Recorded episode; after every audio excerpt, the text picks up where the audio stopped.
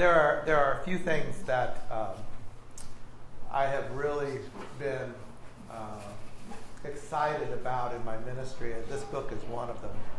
Uh, I feel like it's a, a 40 year process that God has taken me through to, to come to understand this. And so I'm going to oh, I'm going to explain it kind of overall. Then we're going to go into uh, uh, chara, which is the gift of joy, and we'll talk a little bit about that and, and, and specifically. Uh, but stop me at any point if I'm not if I'm not being clear about what what we're discussing. Be sure and just stop me and raise raise your hand, and we'll we'll look at it a little closer. Okay. Um, how many of you saw the film Butterfly Effect? Aha! Way to go, Lee. One of the things I loved about the butterfly effect is that it talked about a worldwide ecosystem. And what, it, what the theory of the butterfly effect, you can look it up this afternoon, Google it, and see what it says. But the theory of it is that if a butterfly uh, uh, moves its wings in, like China, it will impact the air in Santa Barbara. And the, the point of it is that everything in the world, and, and the film is fascinating. If you haven't seen it, it's a fascinating film. It, it's not so much about that, that theoretical thing as though talking about everything that happens to somebody has an effect and a, and a consequence and so on. But uh, the, the thing that, that is important to understand is that everything in life is created in such a way to be impacted by everything else. We know that as Christians because God, the Creator, formed this world and put it into action, and that every law that He gave us, whether it's a physical law or a moral law, has in fact a, a reality to it. It's not that you can break the law of gravity, go down here and jump off a cliff and say, I'm going to break the law of gravity, any more than you can break the law of, of uh, faithfulness. If you're going to commit adultery, you're going to you're going to be broken by that and you're going to break the people around you. So the moral law is just as true and just as real. So God created the world in that way. Does that all make sense? Mm-hmm. And so this is what God, the journey God took me on. When I was in seminary, I understood very well that the gifts, the spiritual gifts, and these are, by the way, nine categories. I took the 28 subcategories that you get from Scripture. And in the book, I have the little chart that shows how I put it into the nine. But the gifts of the Spirit are the way God does His work in the world. And God does His work in the world through the church. And so each of us have been given gifts to do our part of the work of the church to change and transform the world. Okay, does everybody understand that? Okay. Now, I understood that when I first started ministry 44 years ago. And so Cheryl and I developed a whole system of, of helping people identify their gifts. And many of you have gone through this many years. And helping them identify their gifts, we, we had all the different positions of the church uh, defined by gifts, and people could know what areas they could best serve God based on how God has gifted them and so on like that. So that, that's always been a part of my understanding. I also knew somewhat that the fruit of the Spirit is an indication. They'll know we are Christians by our love, also by our joy, by our peace, by our patience, by our kindness, by our goodness, by our faithfulness, by our gentleness, by our self control. Those should be in that same kind of thinking within our minds. And yet, I and, and by the way, there, uh, th- I say this in the book that these are nine segments of one fruit. The fruit is a singular word that all of these define. So if you think of it like a, a grapefruit and it has segments, well, these are the different segments of the fruit of the Spirit. And so, unlike this, that somebody might have the gift of mercy and somebody else might have the gift of healing, this, everybody should have the fruit of the Spirit, and therefore all of these should be in uh, verified reality within a person's life. Now, I did not fully understand that until time went on, and I, I started finding people coming in, and they would say, I'd like to pray to have the, the fruit of patience. And the joke was, you know, don't pray for patience because God gave you problems and so on. well, is that how we, we grow the fruit? Is it by wanting a fruit of patience or kindness or goodness or faithfulness or gentleness or self control? Any of those? How do you how do you get the fruit? And I didn't fully understand uh, how you do the fruit. Over time, I began to realize that there, there must be something that we actually live in order for fruit to grow. Do you follow? Now, about, I don't know how many years ago, 30 years or so ago, uh, Richard Foster wrote the book called The Celebration of Disciplines. Mm-hmm. If you haven't read that, be sure and do it. I'm sure the church, we used to pass them out by the, by the we case. We have a lot of copies. We have a lot of copies, so uh, if you want one, just talk to Nikki after class and she'll give it to you. you you'll want to read these and know what they are. But wh- what I understood these are 12 verbs. They're 12 ways that we connect with God. Okay? We, we pray. That's uh, often understood as making a speech to God. That's not what prayer is. prayer is mostly listening to God and letting Him put thoughts and understandings and insights and guidance in your mind. It, I always think of it as last week when uh, Colleen talked about the Samuel. Samuel that doesn't happen very often. I've only had a couple of times when God has really put a word in my, in my mind or an understanding in my mind. It's usually a deeper impression in my life. But I, I know people in our congregation who have visions, who have uh, words come to them quite often, and so on. If you haven't seen the movie Harriet, have you seen it? Anybody seen it? Uh, she said that she spent her life not learning how to read, but learning how to listen to the voice of God. And in the film, it shows where she's heading into danger, and God speaks to her, and she turns and takes her slave. She's getting out of uh, slavery into freedom. Mm-hmm. And so that that ability to listen. So these are, I won't go over all of them. I'm going to go over just a little bit, just a couple of, of uh, ones I think are often misunderstood. But these are ways that we spend time with God so that God can, like roots of a tree, nourish us so that we can grow the various fruit of the Spirit. Mm. Do you follow? Mm-hmm. Now, what most people find is that you're really good at some of the disciplines and not so good at the others. and so, that being true, you're probably pretty good at some of the fruit mm-hmm. and not so much at the others.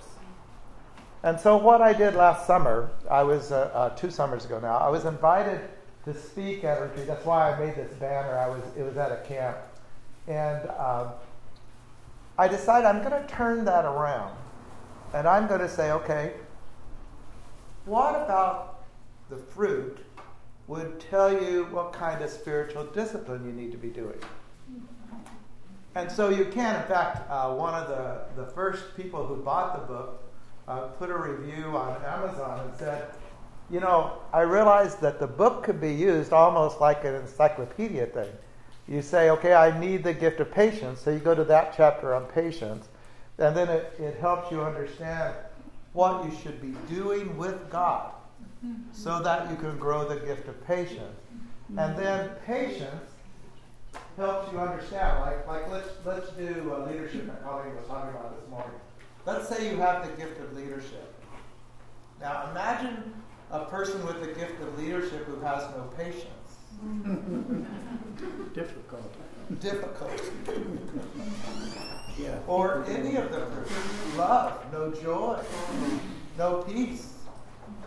You know, I mean, we, we all see leadership that's that's missing these kinds of things.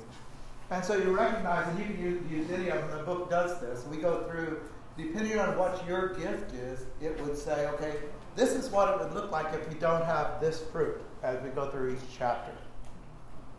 Do you follow? And so it, it helps you figure out if, if, if you uh, are working with someone and you can see that they're very gifted, but for some reason their, their gifts don't produce good fruit in themselves or others, why is that? Gifted people are all around us. God, God gives every single one of us a gift, whether we're Christians or not, by the way. Uh, but He gives us gifts, and we either use them for Him or we don't use them for Him. We either use them with the fruit, flavored with the fruit of the Spirit, or not flavored with the fruit of the Spirit. Mm-hmm. And it's an ecosystem. These people help us do these things. Like when you have a person with the gift of uh, proclamation or worship, they help us to spend time with God in uh, uh, celebration, worship. confession, worship, guidance. You follow? And so that's why it's an ecosystem. So let me go go on to that. When you when you look at it, this is the tree. We couldn't use this one because I got it off the internet, and so that would be a, a copyright problem. So this is uh, our book. They they had somebody draw it, and I like that they add more roots to it, so you can understand that there's a lot. Yeah. I would have rather they had 12 roots, but you know, I wasn't. I told him I did want nine fruit, and so we have nine fruit. but but look at how this flavors the gifts. The gifts help us do the spiritual disciplines, who help grow the spiritual fruit, and so on in an ecosystem mm. of reinforcing experience within the church. And by church, I don't mean necessarily one local congregation. I mean the church in Santa Barbara, in the world, in, in all places, at all times. Uh, the, the church is the means by which God saves the world. It's the instrument of salvation, the Bible calls it. It's the, the important ingredient of that. I can, I can go into that for hours. If you want to know the psychology behind it, if you want to know the sociology behind it, why we need to be a part of a community, why community matters, why you grow in that. Uh, but you don't have to know all that to experience it, you know. Uh, but but we all we all do these kinds of gifts to accomplish these things, which then grow the fruit. Okay. Is there any question about anything I've said so far that doesn't make sense, David? I'm just thinking the, the disciplines make the good soil that Jesus spoke of of the sower and the seed, right? Absolutely. It's a hundredfold. You know, one of the Gospels says a hundredfold, Luke does, and of course Matthew it says 130 and 60. Some soil's okay and some great. Yeah, you're absolutely right. And I talk about that in the book that imagine that if you plant your roots in toxic soil, what will that grow? Nothing usually. Nothing or toxic, right? Yeah, We, we have uh, down here by the counseling center, we have two uh, orange trees. And my cousin from Oklahoma came and, and saw it and goes, Oranges, can I have them? And I said, Sure. They're terrible and so she took them, you know, and put it all in. And, uh, I, I, don't know why they're terrible. I think probably there's not much soil there or whatever it is. Uh, we also don't take care of them. That's yeah. That helps. so, uh, any, any other comments or observations? I want to talk just about a few of these things because I found that there's some uh, difficulty that happens. Uh, when, when I taught, I, those of you who've been around a while know that I took uh, a whole year to speech, teach the spiritual disciplines, focusing on one each month, right? And when I did the one on meditation, I was attacked pretty vehemently by someone who had uh, listened to people that had, who had attacked uh, Richard Foster. And uh, one of the things that they had attacked him about in his original volume, which he changed in the other volumes, was he wasn't as clear about meditation being, in fact, a Christian act. And most people think, when they hear the word meditation, what religion do you think of? New Age or Buddhism or something of the Orient, right? Because you think of the the, the mantras, the, the closing of the shastra, all those different kinds of things. That's not what's meant by Christian, and it's it's a different uh, practice. So, what is meditation in the Christian realm? It's thinking about the truths of God. It's spending time meditating on His Word. It, uh, it, it's different, but it's a parallel. I mean, it's not parallel, but it's. See, I, I don't know how to hold this in there. It, it's, it combines this wonderful meditation and study so that you read the Word of God and then you meditate on the Word of God. Uh, if you just read the Word of God and then don't think about it for the rest of the day, you'll, you'll miss the opportunity for the Holy Spirit to transform you from the inside out by the truth that He's given you through His Word, right? You have to meditate on it. Same kind of thing with prayer. As I said a moment ago, we tend to, in our hecticness, just bounce into prayer, talk tell God something, and then go back and go on our way. Well, meditation is the, is the parallel with prayer in which you quiet yourself, you listen to God, you're prepared to hear Him, and you're prepared to, to not so much tell Him what it is that needs to be done as it is to receive from Him what needs to be done. This is what the longest of the Psalms addresses, isn't it? Oh, yeah, 119. All about that. Over meditating and on God's over. word. It's intercession. Intercession, intercession is a, is a form of prayer. Intercession is praying for someone else, but who do you pray for? You stop, you meditate, God brings them to your mind, you pray for them. Pastors do that. I mean, I did that every day, and I still do it. Actually, today I ask God to make me aware of the person who comes across my path or just happens to show up at church, that I'm ready to, to enter into some deeper uh, opportunity of counsel or mercy or whatever it is that needs to be done. Well, I think God can bring it to your mind, the person that you are interceding with, and then keep bringing it for you to pray for them as they're going through long suffering or hardship or whatever. And that is the fruits of the Spirit, uh, praying uh, for, praying for them. It, it's, it's definitely a part of meditation, Yeah. listening to what God has to say. So let me do, let me do the next one. Uh, one of the things that I, I say this to, to leaders all the time, pastors all the time, and especially when they go from associate to lead pastor, and I said that this to Colleen when she did, is that the, the more responsibility, the more time you need to spend in solitude. Uh, Wes- Wesley, when he had a really busy day, he, he got up at 5.30 every day, but you have to realize he went to bed at 9.30, right? Everybody, when everybody says he got up at 5.30, no, he went to bed at 9.30. So he got eight hours. But on the days when he had a whole lot to do, he would get up an hour extra and pray more in preparation for what he needed to do. Because we need to have that time in silence, solitude. The early morning is a wonderful time because usually it's very quiet. Just the birds are up as soon as the sun comes up. You know, and it's, it's very quiet to do that.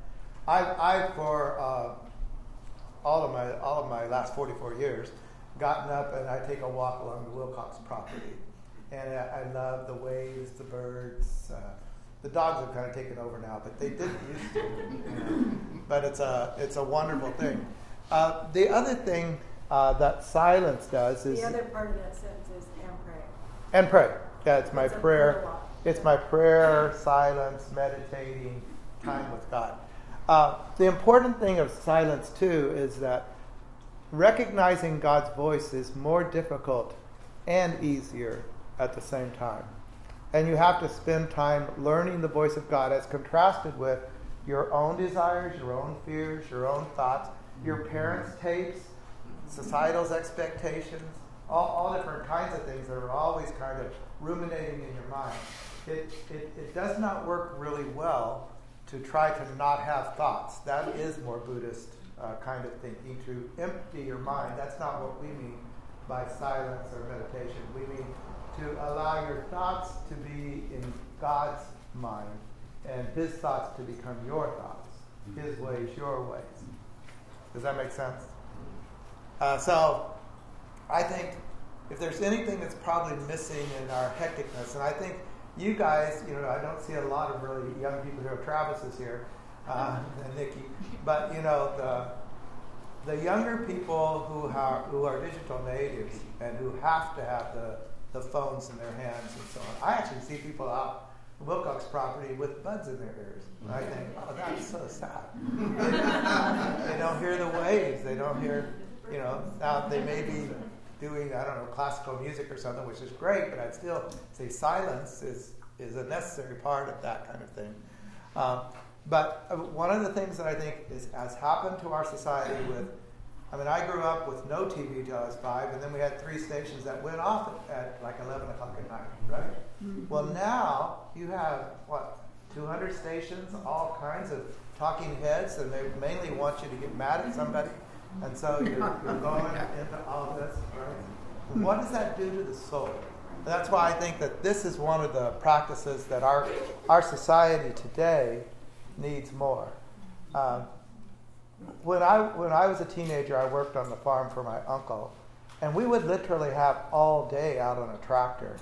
And I sang every Christian song I knew. I thought of every th- verse I'd ever read. I, you know, imagine what a shepherd like David did with his thought and his time as he was growing up.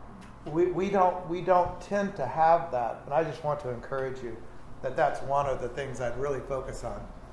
Uh, the, the, the, next thing, which is kind of para, uh, a part of that, is simplicity. And simplicity is something that is important to make our life simple, to remove all the possessions that possess you, to be able to, in fact, make first things first. And that's a lot harder than people realize. Um, it's very easy. I mean, I have this conversation, uh, you know, uh, at least once a week when I was in ministry, of people that were giving their lives to work and the family suffering. And I just had that conversation actually yesterday with someone that they were ready to give up the marriage because there was no communication. The spouse was at work all the time. Well, you know, finding the balance and finding the place is, is hard, but it has to be done. Does that all make sense? So you know, you know what's simple. Cheryl and I, uh, uh, when we were in seminary, simple lifestyle was a, a big, big thing, and, and uh, we tried that. And some some things in simple lifestyle actually are more work, and so you have to figure out, you know, what is and isn't. Like if you're going to grow your own food, that's a lot of work. Uh, then the last thing that I want to want to mention before I go on to this this one example is fasting. Uh, part of the part of the reason that we misunderstand the body and soul relationship is that we are inverted beings. In the in the Septuagint, which is the Greek version of the Old Testament Hebrew, so it's the Greek Bible, there are three words that stand for life. There is Zoe, which is spiritual life. There is Psyche, which is psychological life. And there is Bios, which is biological life. Now, when God created Adam from the dirt, right? He breathed into him. And what do you think of those three kinds of life he gave him? Biological. Not biological. That's the, that's the one that all of us think because we think oh, you know, God created Adam out of there the dirt. was. But if you if you realize that He probably created him out of the the dirt, out of the, the primordial ooze, or whatever you want to say, he had biological life, and we can, if we go into that, that's a long Oh, discussion. But but the other two, Zoe, Psyche, spiritual and psychological life, is what he had to give him. He had to give him a, a, a soul, suitcase, uh, the the soul, the spiritual life, and he had the, the psychological life, and it gave him Zoe, eternal life, uh, the life that God lives. And so those, those two terms, what happens oftentimes in a person's life is we get them inverted, in which the biological tells the psychological, which subverts the spiritual into service of the biological urges and drives and desires. Mm-hmm. Do you follow? Mm-hmm. So then we're inverted. That, that's, that's what happened to Adam and Eve when they decided that the fruit was luscious and delicious and they were going to satisfy their tongue and their stomach more so than their life with God. Mm. And so they inverted us. And so all of us are born in that way that we have to learn how to, in fact, as this statement says, by fasting, the body learns to obey the soul because the soul says to the body, no, we're not going to eat. We're going to spend time with God. And we're going to nourish the, the soul and the spirit. Do You follow? And then the, by praying, the soul learns to command the body, in which then you can say to the body, as we have to say, no, you're not going to satisfy that urge by immorality or unhealthiness. You're going to be healthy and moral. That's we're spiritual beings. You know, as as Teilhard de Chardin says, we are spiritual beings with a momentary physical experience. We are not physical beings with momentary spiritual experiences. And so we have to always remember that, that this, what we're experiencing now, is, is going to be a blip in our eternal existence. So, how do we prepare then? We prepare by being what God created Adam and Eve to be at the very beginning Zoe, Psyche, biological beings, with Zoe at the top, the spiritual at the top. Okay? Fasting is the best way to do that. Fasting, and also, uh, uh, Russell gave a great sermon in, uh, in Westmont what, a month ago or so about training of the body. And that if you don't, if you're not in charge of your body, your body will be in charge of you. And if you're not training the body to be all it's supposed to be, then you're going to have all kinds of problems, health problems as well as just not being able to achieve what your body could achieve in terms of life. Okay, does all that make sense? Yeah. Okay. So let me let me talk about growth. Um, we're all going to grow, right? you know, you're either going to grow in good ways or bad ways.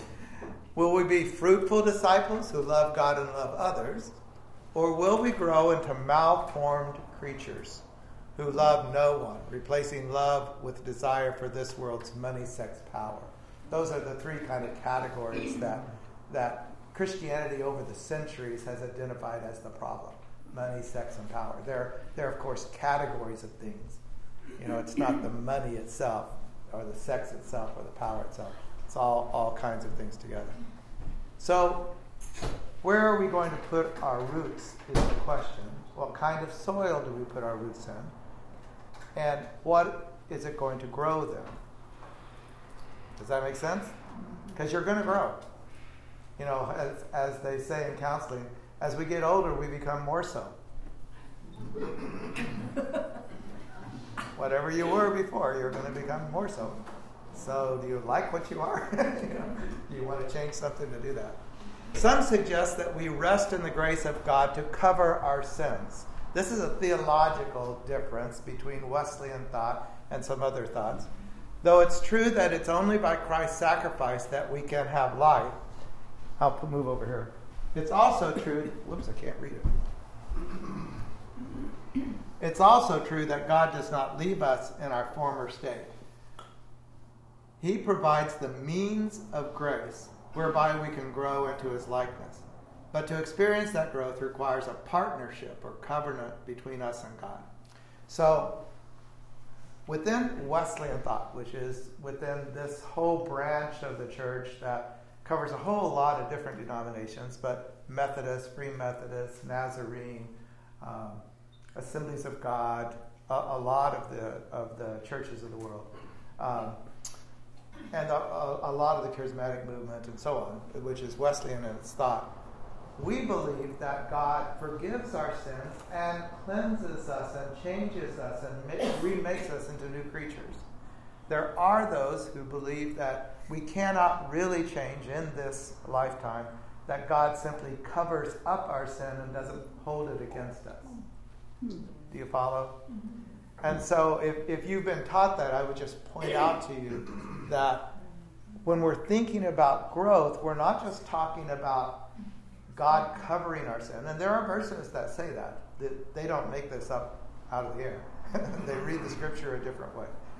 But we, we take those verses which say we, we become a new creature, we put on the new clothes, we, be, we become like Christ, we have Christ's likeness, and so on. And so we believe it's possible as you go through life to become more fruitful. Does that make sense? So there's lots and lots of hope. Uh, we were with a group of pastors one time, and, and we were talking about, you know, is it really possible for people to change? And, you know, everybody kind of looks around and it's hard and so on like that. And we said, well, have you changed? And every single one of them said, Well, yeah, I, yeah, I've changed a lot. Probably the same thing would be true with you. You know, how has God changed you? What, what, what kind of person are you now compared to what you were? And God has been doing tremendous things within your life. And so that's a, a, a, part of what we're talking about when we talk about growth. So then, oh, and the last part of that is what I want to focus on now, is that we in fact have a partnership. Oh, that doesn't really show, does it? Uh, we have a partnership, or what the scriptures call a covenant or a testament between us and God, an agreement, a contract between us and God. And so then, this is Paul's words in Colossians. Just as you received Christ Jesus as Lord, continue to live your lives in Him, rooted and built up and strengthened in the faith as you were taught, overflowing with thankfulness. Now, I know that this, this uh, people kind of get this weird look on their eyes whenever I talk about uh, kinds of, of, speech and, and uh, the words and what they mean and all that. Very important, so bear with me, okay? that you, we need to understand what the Bible is actually saying in order to understand and apply it for our lives. This, uh, let me see, do I talk about that? Yeah, let me, let me, uh, this word receive. We receive Christ Jesus as our Lord. He becomes our Savior and our Lord, is an aorist tense. Now, by that we mean it happened when it happened, and it's continuing to happen throughout every day of our lives. That's aorist. It's a very unusual use of the, t- of the verb. And when, it, when uh, this is a big thing that Wesley talked about in terms of being completed or perfect in love, that it's something that happens and continues to happen every day of your life as you continue to, to walk with Him. okay, does that make sense? These three words, though, being rooted, built up, and strengthened, they have, they have a different tense than aorist. Uh, each of these four words, these are just quotes out of the book uh, for those of you who, you know, you, you can just get to those. The, each of these four words are what scholars call actions or verbs, the last three of which uses a perfect tense. That means that something was done in the past but has an ongoing effect until it is completed. So we can expect that in the perfect sense, in the future, we will become perfect in being rooted in being built up in Christ. Do you follow? So different, different from aorist. Aorist is something that was completed and is ongoing every day, as though you're doing it again and again and again. Uh, one of the things that was a great argument in Christian uh, history was what happens in communion? Are we re-sacrificing Christ every time that we bless the elements? We should pray, pray before we take it. We should prepare our hearts. And we should uh, repent for anything that we've done. Absolutely. There has to be confession. Otherwise. There has to be confession, but we're not. But we're not re uh, sacrificing Christ. It happened once, but every time we take it, it's as though He did it again for us personally. He died for me. Yeah. He died for you. And that's, that's this amazing uh, aorist.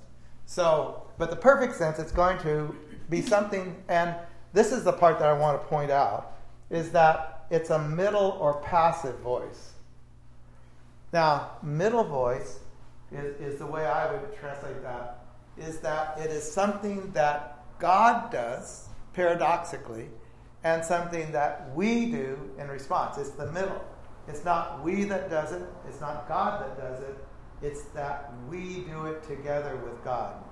And so once we are recipients of being received by God, then we are capable of responding to Him. This receiving of Christ as our Lord is in the aorist. In other words, this growth and all we want is paradoxical. God does it and we do it. God roots and builds and strengthens, while we root and build and strengthen in response to God's perfect and ongoing empowerment.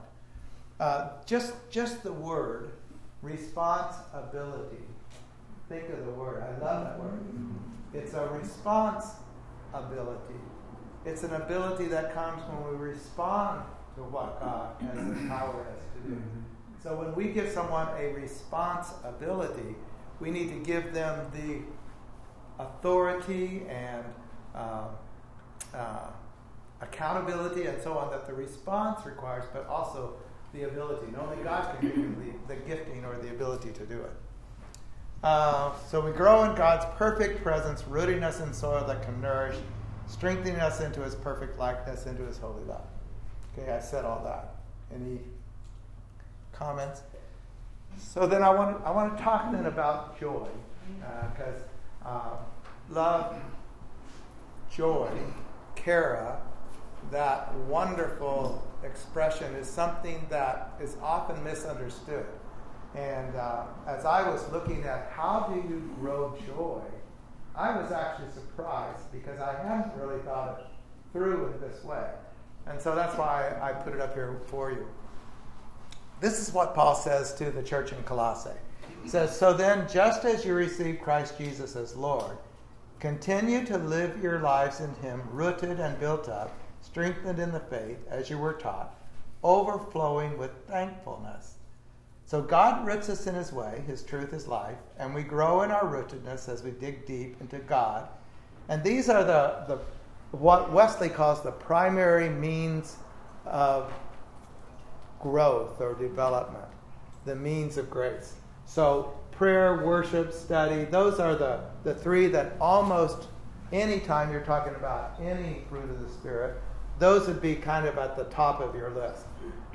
Silence, meditation, service, all the others. Another way of saying it is that joy doesn't just happen, it happens in the divine human interaction. It's not the same thing as happiness. Mm-hmm.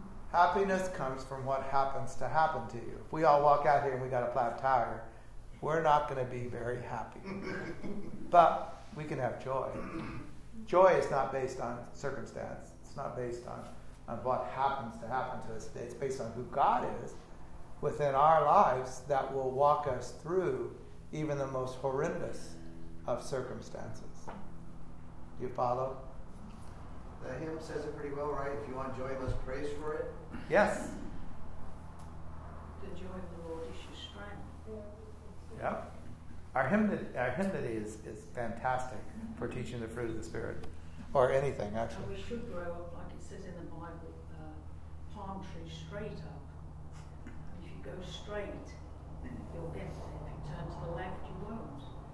It's straightness. So, another way of saying it is that joy doesn't just happen, it happens to divine human. Thus, to experience simple, unadulterated joy, we need God and we need to actively participate in the interactions God provides. So, I want you to look at this for just a moment. Let's say that you. What, what okay, uh, that last sentence, actively participate in the interaction. So, does that mean our human interaction or does it? Divine human. That, that's what I'm going to have you do. You're right on schedule. so, now, let's say that you're a Puritan and don't have any joy in your Christian faith. Okay? Where, what kinds of things could you do with God in His presence that would grow joy? Look through and see, see what you think. Worship? And celebration. Celebration? Service? Uh huh. Oh, yeah. Confession. Confession? Prayer. You're weighted down. Prayer. Prayer is almost true of, of everyone because prayer is spending time with God. Uh, but absolutely. So, so you, you get the get the feeling. Uh, one of the interesting things to me about Christian life is that most often we actually do know what we should do, we don't do it. Mm-hmm. Now that's the pervertedness of us, you know, and so you want to always confess the truth. I don't have joy, so what could I be doing? Because confession is the beginning of all healing. That's true psychologically. You get a person to acknowledge where they are, then there's hope for restoration or healing or whatever it is. Right? If they're not ready to own something, don't push them though. They, they have to come they have to be ready to own whatever it is at their own pace. So um, well let's go on and look. Wesley, as I said, called them means of grace, uh, paradoxical verbs. We, as mortal, finite, troubled, and troubling beings, join with the infinite, eternal, perfect, and perfecting Almighty. Due to this covenant relationship, God works with us in ways that do not overwhelm us, securing our freedom, dignity, and joy in the process. Part of the problem with having a relationship with God Almighty, creator of the universe, is, is what the ancients called a suzerainty covenant, which meant the king decrees what you have to do, and you have to do it because you're not an equal. Right? That's not the kind of covenant that we find in the Bible. The Bible explains that God comes to us and he comes as a servant so that we might have life and have it abundantly, eternally in him. Now that's a whole different kind of, of relationship and, and covenant relationship, right? So mm-hmm. he does not overwhelm us in ways that remove our freedom. Some people have said, well, once you become a Christian, you can't sin because God has taken over. Well, that's not true. God does not remove your freedom of choice. No matter, you, you can definitely be a Christian and do something wrong. You need to confess it and ask Him to forgive and cleanse, like you did when you first started, but that's the same thing that's true every time. You know, as we talked about about communion, every time you, you go into the presence of God, you need to confess. It's a part of prayer. You know, I use P-R-A-Y, which is the second word of repentance, which is you need to go to God in praise and then repentance, asking Him to point out anything that you need to stop doing or start doing, any sin that's in your life. Because that will come to your mind and interfere with your relationship with God. Right? And so those are the things that, that He will not overwhelm our freedom, nor does He take away our dignity as though we're peons in the kingdom of God which, as some people would say, we get peed on because of it. But we have joy in the process. Okay, Dave? I've been reading Augustine, and he's a pretty gnarly guy. And one thing he says is um, that now pride and confidence in oneself is actually kind of demeaning. He says this sounds a little strange at first, but the reason why is that humility before God is humility before that which is there's nothing better than that. One of the things that, that I discovered, which is, which is fascinating, is that someone who will not forgive themselves, even though they know God has forgiven them, for a long time I didn't understand where does that come from? And then God revealed it to me one day as I was working with a person that it comes from their pride, that they they are more uh, they are more pure than God. Yeah, God might forgive. standards. What? Higher standards. Yeah, I have higher standards than God. Because God would forgive me, but I'm not going to forgive me. I could never forgive myself on that. Well, that's pride. And once you once you know it and you identify it, then you confess it and you can find forgiveness, cleansing. Because now you can you can get out what it is. We cannot grow the fruit of the spirit just by wishing or wanting. And there's a. It, it, it's interesting to me that the two Greek words, one meaning wishing, phileo, and one meaning the end or completion of all things, teleo, is just one letter different. And so it's easy for us to confuse wishing that I had more love and peace and joy and actually having more love and peace and joy. Do you follow? So you can say, Oh, I want to be a fruitful Christian. I want this to define. When, when they gather at my funeral, I want them to say, I had all the fruits of the Spirit. That's wishing. you might want it a whole lot even, but that's not going to get it there. You know, what's going to grow it is in fact spending times with God in this wonderful interaction in which we interact with God to produce the fruit of the Spirit. What, whatever fruit we're talking about, but here we're talking about joy. Similarly, the various fruit benefit from specific roots, as I said a moment ago, in order to produce the resultant selfless love, complete joy, perfect peace, forbearing patience, unexpected kindness, authentic goodness, sincere faithfulness, godly gentleness, consistent self control. So it, it's a specific thing that we do. Now, the person using the God given ability does not in, uh, does so in a mature, fruitful way. So now we're thinking about once we have joy because we've celebrated, we've gone to worship. Celebration, you know, the chapter on that, I mean, the, the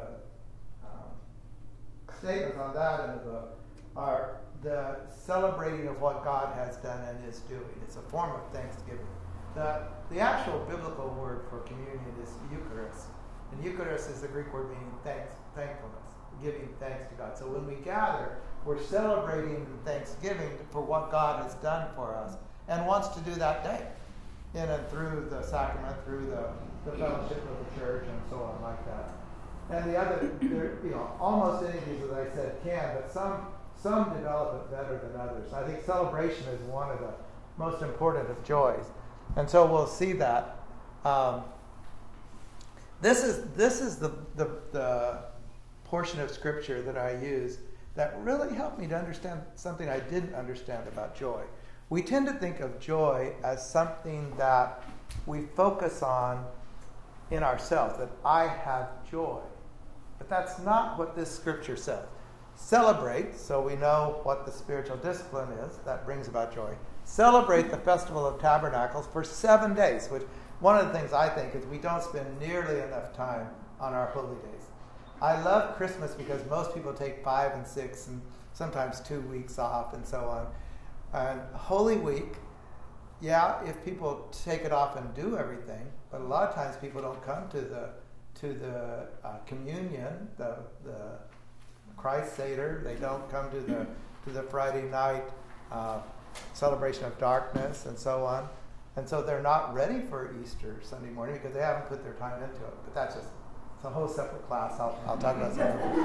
Um, but for seven days, you've gathered to produce uh, gather the produce of your threshing floors and winepress.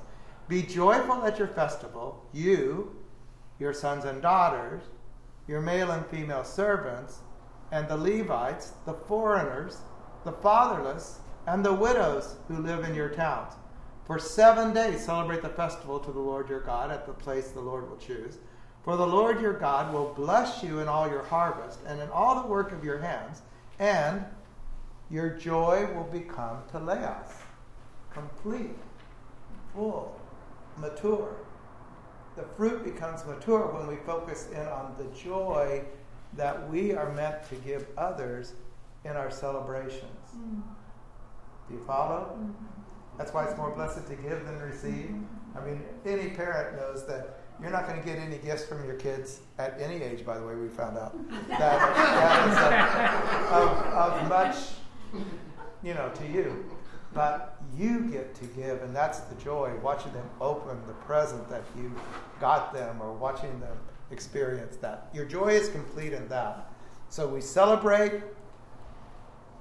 So the, the question that I would ask you, and, and the book does this a lot, at the end of every chapter, uh, there's uh, t- uh, 10 questions, I think, something like that. There's a, a group of questions that uh, allows you to personally think through each of these fruit of the Spirit. So, in, in celebration, do you celebrate? That's a question you should ask yourself. If something good happens, do you celebrate it? Or do you just go on the next day as though nothing good happened or something like that? Do you celebrate regularly for seven days? With your sons and daughters, your male and female employees, your pastors, the immigrants, the orphans, the widows.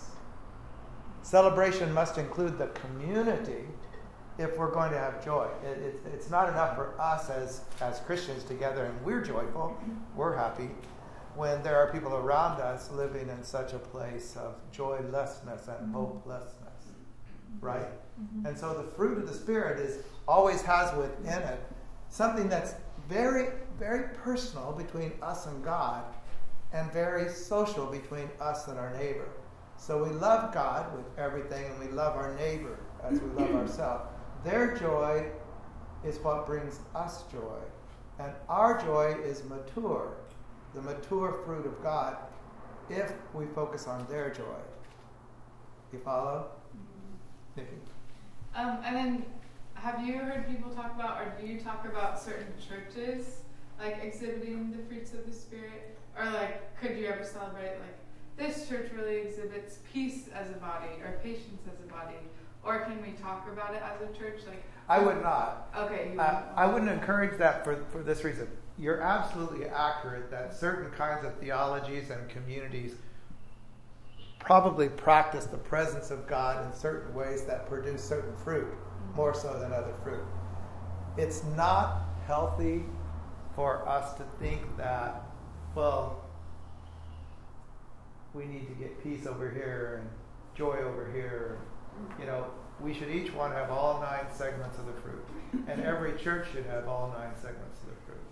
But I, yeah, totally. I guess I often hear spiritual fruitfulness only spoken of for individuals, and maybe I've never really heard of it spoken of for like churches or institutions. And maybe I think that'd be more helpful, right? Or Yeah. more true to like. when I'm, I'm not sure that's my experience, but if Yeah. that's your experience, yeah, we definitely need to help help every church realize that we need to have all of them, Yeah, yeah. right? And so, it do you have a joyful church, a loving church? I mean, that's that's one of the things uh, I think Colleen's mentioned it uh, that she and I experienced with somebody. We were we were having them for lunch for uh, bringing them, welcoming them to the church, and we said, "How'd you how'd you uh, come to us?" And she goes, "Well, you know, we were we were kind of looking for a church, and my friend who doesn't go here said, "Well, go to that church where they're always laughing on the deck." and that's kind of uh, the reality. We're, we're considered a loving church. In fact, I had a pastor, a, a team of pastors from a, a very large church here in town come to see me because they wanted to know how did we get love because they weren't experienced love among the congregational memory, members. It's the joy in the Lord gives you strength. If, if, if that's what you're doing, their, their church had a theology that wasn't relational, which is what Wesleyan theology is relational theology.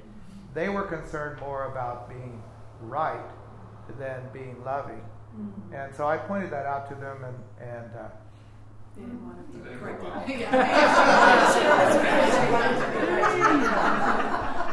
Theology is a hard thing to change, right? Um, okay, I pointed that out already.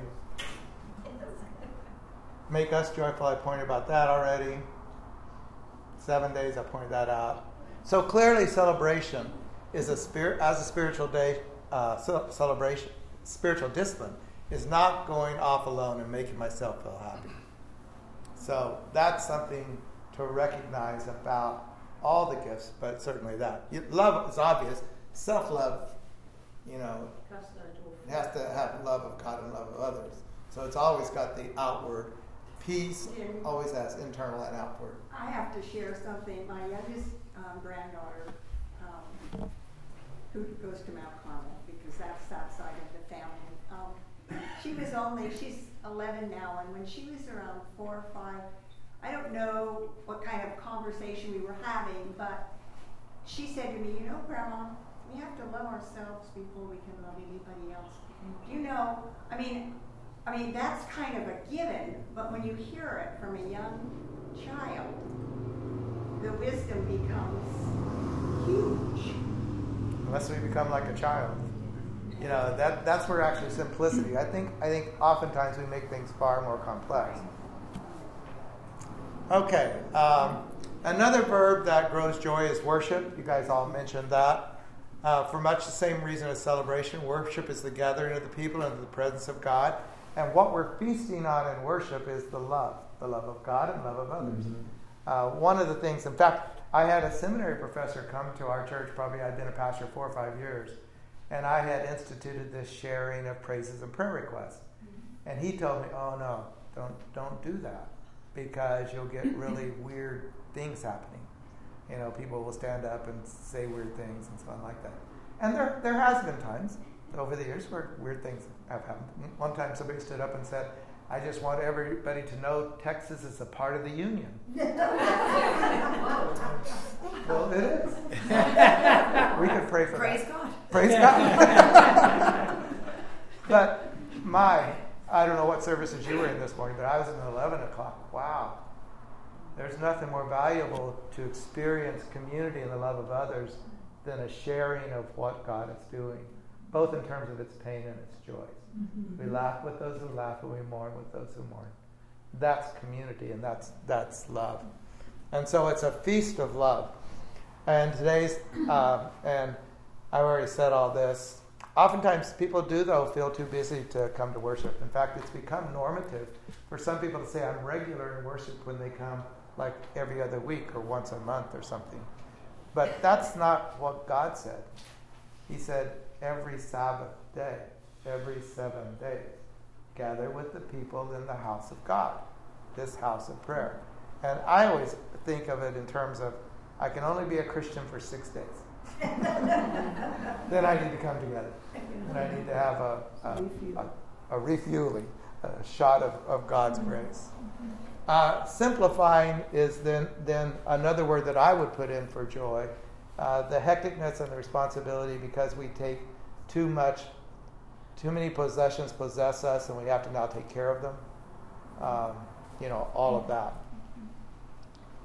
So those are the three that I, that I put in the book. And the question again do we? Do we celebrate, worship? Do we simplify our lives? Do we make room? And then the last one is fasting. And I've already talked about fasting quite a bit, so I won't talk about it here. But uh, one of the things that I started doing, and, and it, it happened probably 10 years ago before this current political uh, situation only exacerbated it, is that people were starting to listen to the talking heads so much that they were becoming depressed and anxious and fearful and angry. And so I started actually prescribing, you know, I, I want you to fast from that. Get your information by written word, and then you know what's going on in the world. There's lots of ways you can you can do that. But uh, now, if that doesn't bother you, if you're not anxious, if you're not getting angry, if you if you uh, don't, you know, uh, think bad things about people, if you're not, you know, then it's not a problem for you. But if it is, then you might want to fast for a while. Uh, do it once a month or something. Uh, but fasting, you can fast from anything that harms your soul or your body in order to spend time with God. You don't want to fast from salad, right? Okay. Service is another that, that some of you mentioned, joyful service to the Lord. Um, I run out of time, so let me. Uh, now, I already talked about leadership, leadership without joy, teaching without joy, all those worship, uh, trying to lead worship without joy, all of those kinds of things flavor how we serve God in such a way that they really aren't serving God. Uh, that's the scary part about it. If we don't have the fruit of the Spirit flowing through our, our gifts, then we're not serving God. And we're oftentimes serving self or something like that. So it's a really helpful thing to, to stop and say, okay, in my service to God, do I have love and joy and peace and patience and kindness? Just simple kindness, goodness, simple goodness, you know. And so I talk about all those. I, I look at each of the fruit of the Spirit in terms of each of the spiritual gifts. Um, we don't really have time. Let me do one of these. Uh, and when I was teaching this for the very first time, a professor that at the camp where I was said, "Oh, you've got to read Hidden Life of Trees," and it's a fascinating book. Uh, it's done by a forester, not Christian, in Germany, who looked at old growth forests and found out how trees interact with each other in ways that produce health and wholeness. And so I have a whole chapter there on that that is just a fascinating interaction. It's like chapter 11 or 12 or something like that. That really isn't talking about this directly, but I relate it to it directly. And he says, for example, the roots are the most important part of the tree, and that a whole forest is interacted. And in fact, they share nutrients, moisture, information with each other, but they share it through uh, this, uh, I forget what it's called, some kind of moss. I don't know if I have it up here. No. But there's some kind of, of moss, that, like if we're two trees, there's something between us. It's not so much that my roots inter- interact with his roots, but there's a moss between us, like the Holy Spirit, that communicates and nourishes and cares. And my presence in your life and your presence in mine helps us to grow and develop and take care of each other and warn each other. Trees that are going into droughts from the outside of the forest in will communicate. You know, don't don't put a lot into growing leaves this year. You're not going to have enough enough moisture. Mm-hmm. You know, whatever it might be. And there's it talks about deciduous and all kinds of things, mutual growth, a rooted protection, divided growth. You know that that when you have a tree that that starts with two two trunks, what that does when you're divided you can't serve both, both God and, and uh, possessions and so on. Uh, disinfecting, is fascinating things on that. Hemiparasites, these are like mistletoe that lives off the tree. And it, it's not a parasite in that it doesn't take everything it needs from the tree. It photosynthesizes, but it's not its own roots. And so that stops you and think, uh, do I have hemiparasites in my life who are living off me? And uh, are, they, are they taking from me in a way that's harmful? Uh, then this is how, where I am. If you have time to complain and check social media, then you have time to pray, meditate, write in your journal, or make a list of things you are grateful for. Just a, just a simple reminder that we all have uh, the same amount of hours in the day. And, and are you spending time with God? And what, what is your fruit? Okay? Okay. So, do you want to pray or let me pray? Please. Father, thank you for this time. Thank you for every person who is here. Thank you for your word that teaches us truth. Help us to become healthy, mature, fruitful servants of yours, knowing you in all the ways we can know you, all 12 of the ways, and allow you to be the true rootedness of our lives. Mm-hmm. In Jesus' name, amen. Amen.